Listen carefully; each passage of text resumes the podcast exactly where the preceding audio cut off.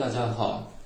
嗯，今天我们介绍一下浦东的张江，然后还有跟张江相关的娱乐，还有租房的一些话题。那作为呃浦东新区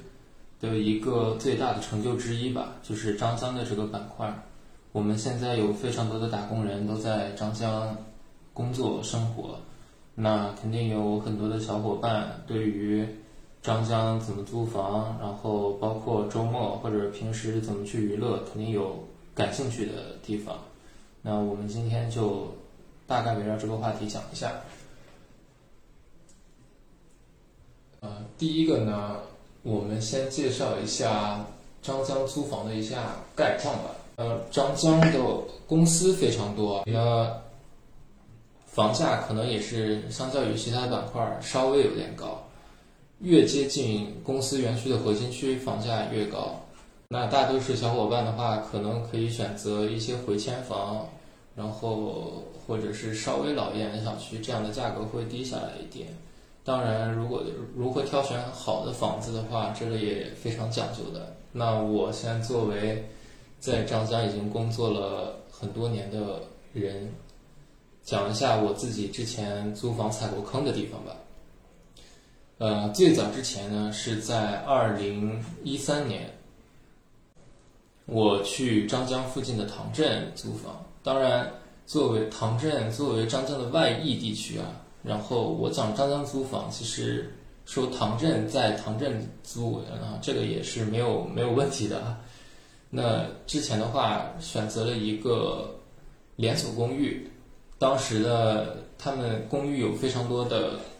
门店哦，他们的工作人员给我们介绍说，在上海有五六万家房，然后品质，然后包括什么实力啊，没有问题。我我们就去，那我就选择了这个地方。但是后来大家也知道，慢慢慢慢那些廉租公寓就开始陆续爆雷了。那我有没有踩到这个坑呢？啊，非常。呃，自豪的跟大家说一下，我没有踩到这个坑，差一点点。呃，跟跟大家讲一下我怎么逃离这个坑的，就是，呃，当时我们租的是两室一厅，有另外一个舍友，然后我们平常关系也不错。那突然另外一个舍友的话，他已经准备去搬去浦东的公租房，那我们。在平常的聊天当中，就跟我透露说啊，我们这个公寓可能退钱可能有些慢，可能有些问题。然后他跟我说啊，尽量尽量注意一下这个地方，注意注意一下这个，很多人现在已经开始退钱，退退不到了。那我开始注意这个问题的时候，当时是九月份，我觉得选一个房东直租的。连锁公寓现在我已经看到新闻了，因为平常关注一些张江租房的新闻嘛，有很多人发现他们退租房退房很困难。那我准备退退房的时候呢，跟当地的工作人员然后就交流，他们说他们说可以，他们说可以啊，你耐心等待。然后因为我当时已经选好了新的房子，让我耐心等待。但是等了一周，OK，他们没有没有退退房租，等了两周也没有退房租。然后这个时候呢，我发现我房租当时押金非常多，当时有八千多块钱。当时这这个钱对于我刚工作的我来说相当重要啊。后来后来我做了一个比较狠的一个决定，我每我每天给他们的客服打电话，他们客服打电话要打十几分钟可能才能接听。那我其实非常不客气啊，对他们的客服人员。然后除了这个，我还有最狠的一点，是我直接去问到了，问到了是这家呃连锁公寓的他们的办公地址。我是孤身一人，直接冲进他们的办公大楼，然后直接找他们的老板，然后直直找他们的老板和财务，当了面跟我说退钱。当时态度非常狠啊，但是我心里心里也是有点慌的，我怕他们一拥而上揍我。那但其实。我这个事儿干了之后呢，很快啊，下一周然后八千多块钱，然后一分没少，那就给我退回来了。但是当时跟我一起去租房的小伙伴，同样都是同一家品牌的连锁公寓，他呃要这个退退房的钱，就押金要押金的这个动作没有我这么凶狠啊。他们只是问客服什么时候能带账，那客服对于他们来说呢，就是说啊，啊，等一等，下周就可以，下周就可以，一直到后来客服电话也打不通了，再到后来他们的办公地址也没有了，所有的门店也都关门了，谁也找不到了。那些钱都没了，这是我非常庆幸的一个地方。哦，我们这边的话，还有一些其他的小伙伴，我们问一下，其他的小伙伴有没有类似的经验呢？Hello，嗯，刚才我们的同事说到，刚才他租房踩了一个大坑，然后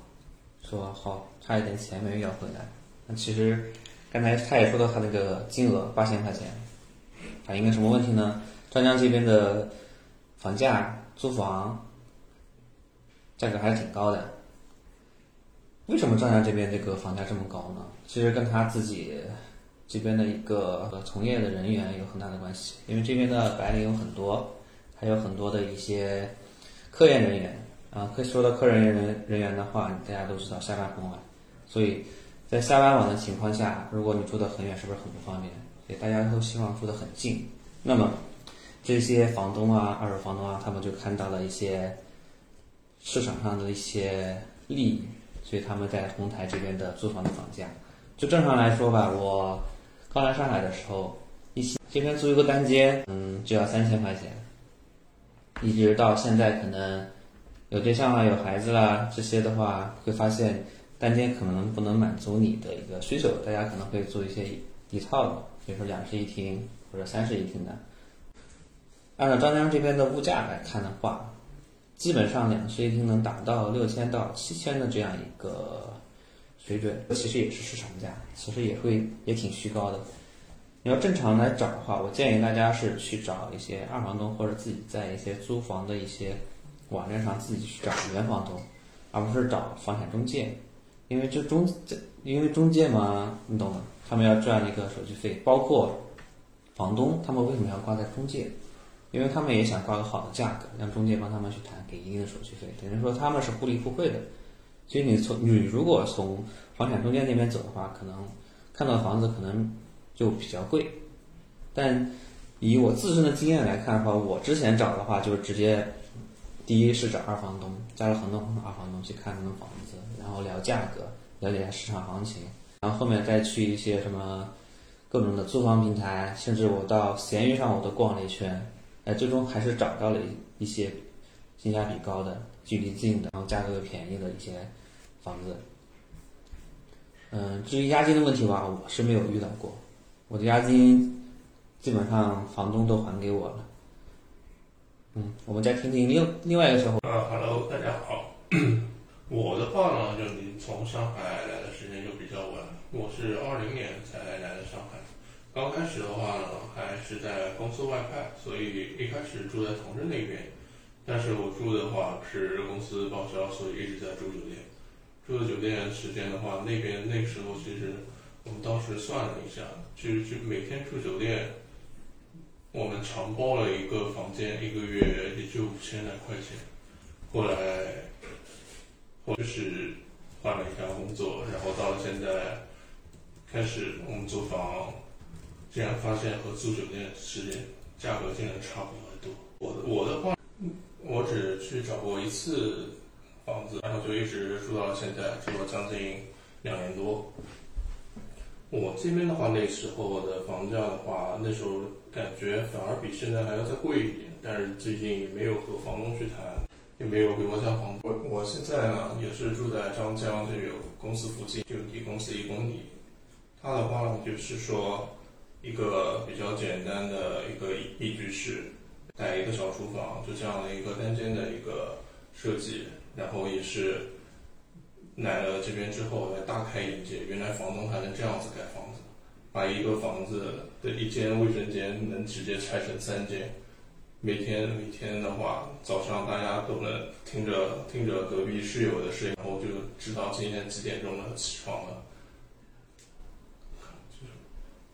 呃，刚才的小伙伴说了一下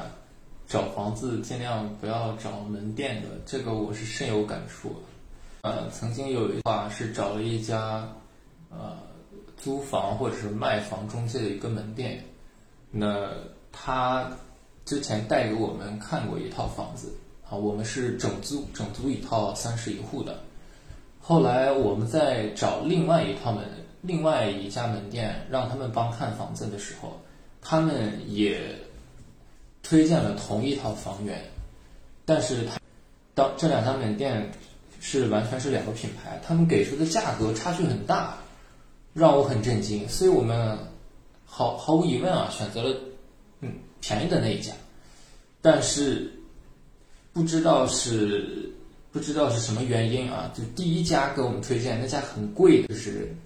给我们提价很贵的那一家门店的连锁门店就知道了啊，是我们租了他们是呃推荐过的一个房子，我他们就在下班的时候蹲点啊，就在我们租的那个房子蹲点，就把我们蹲到了。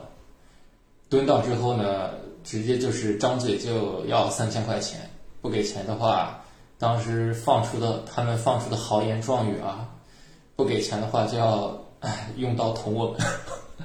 那这个的时候，说句实话，我们真的是非常生气啊！这个呃，这个性质，说句实话是相当恶劣啊。那毫无疑问，我们直接是打了幺幺零，然后让警察过来。后来我们几个人到了那个当地的那个这个派出所以后呢，然后由警察来调解。这个时候我还是非常感谢当那个派出所的一个比较年轻的警察。那个年轻的警察跟我们年纪相仿，他们是明显向着我们的。然后我们跟当地的嗯嗯那个扬言要捅我们那个那那家中介人跟他们说，我们可以愿意付付一个跑腿费儿，给你们两百块钱，你们带我推荐看两个房子，我给你们两百块钱，我觉得这已经很很合算了。但是呢，他们不干，他们就要三千块钱。我当然我们是肯定不给的啊，当然我们吵了很久啊，吵了很久，然后最后也是在警察的一个保证下，我们就走了。然后跟我们说，如果他再来找我们嘛，然后直接打个电话，然后让警察出面维护维护我们的权益啊。这个时候我还是非常感谢呃张江这个派出所的警察的，确实为我们的生活环境做了一个贡献啊。呃，这个租房的话题说了这么多，有点有点严重啊。其实大家多找一找啊，在其他的平台，什么闲鱼啊或豆瓣啊，各个平台多找一找，多比一比，其实就好了。只要把时间花在上面，把精力放在上面，肯定能找到自己满意的。那我们再聊一下，呃，张江的一个娱乐活动吧，就是不能光说租房嘛。那娱乐活动的话，大家在张江上。周一到周五可能都比较忙啊，很少有娱乐活动，就是能去的远一点的娱乐活动。如果近一点的话，呃，那长泰长泰应该是跑不了，几乎是张江附近几乎是唯一的一个可以值得去逛的一个商商业的一个核心区吧。那如果是周末的话，其实大家可以往远的地方去。张江的话，地理位置还是比较方便的。我们有高架，呃，外环高架，路一路向北可以去，呃，外高的话有那个滨江公园，非常好啊。往南走的话，其实有，呃，康的话也有很多公园，呃，譬如说鼎鼎大名的那个迪士尼啊，其实也是离张江不远的。嗯，迪士尼外面还有迪士尼小城，都是周末的一个好去处。如果再往远点的话，可以。滴呃，临港的滴水湖，这个张江人应该只要是在张江待的久的话，应该都会去过吧。周末的人还是很多的，建议大家早一点去，因为那里面的车位非常挤。周吧还有一些娱乐，呃，常泰，呃，满旁边呃汇智国际，其实跟常泰差不多，还有一些小一点的商业的广场，譬如说那个传奇商业广场啊，可能稍微有点老。在那个张家高的地铁站，还有天之骄子，天之骄子下面有非常多的一个商业的一个呃门店，就是吃喝玩乐都有啊。嗯，大家周末的话不能都一直在工作，也可以出来多逛一逛。啊，对于对于张张家附近的娱乐，呃，所了解的也不是太多。那我们现在把话题转交给我们另外一位小伙伴，由他来给我们介绍一下。嗯，Hello，大家好。然后刚才那个小伙伴说了一些下班的吃喝玩乐的一些去处，嗯，那是对于一些单身的人来说，我说一下对于有孩子的人，下班带孩子去哪些地方玩比较合适。比如说张江这边有一个呃张衡公园，还有一个附近的靠近金葵小区那边有个悦动公园，以及靠近张江派出所旁边有一个绿地公园，这三个都是遛娃的好去处啊。就平时如果娃在家里待不住，你们可以带他出去玩玩。然后张江除了这些地方稍微远一点的话，可能就要考虑刚才小伙伴说的迪士尼、滴水湖。但是我给大家一个建议啊。滴水湖去一次就够了，不要去太多次。那个真的就是只有一个湖，湖然后旁边就是草地也没了，也没有什么可以玩的、挺 玩的地方。可能可以可以去放放风筝什么的，但是我觉得嘛，在公园放风筝也一样，跑跑那么老远干什么？对不对？然后再转接给我们那个另外一个小伙伴，看看他下班都做些什么。哎，小伙伴大家好。像我的话，我下班以后一般来说也不会我有什么其他的娱乐活动，基本上都会健身跑步。然后张张这边的话，其实大家跟大家聊的话，他健身的话，娱乐的场所其实看大家的所需要的一些方需要的一些方式。比如说，如果大家有的人是希望想要去增肌啊、减脂啊，那肯那肯定还是需要去一些比较大的一些健身房。比如说这边大家都很了解的天之骄子里面的伟在城，就是一个很综合性的一个健身房。然后，如果大家只是想先体验一下的话，也有一个很好推荐给大家，就是在上任科技园里面的乐客大厦，那个那个乐客健身。大家那个可以按月来去进行一个会员，然后大家可以先体验，然后去如何那个放松一下肌肉。当然，这个夏天的话，大家就是多运动运动，这是真是减肥的好时机。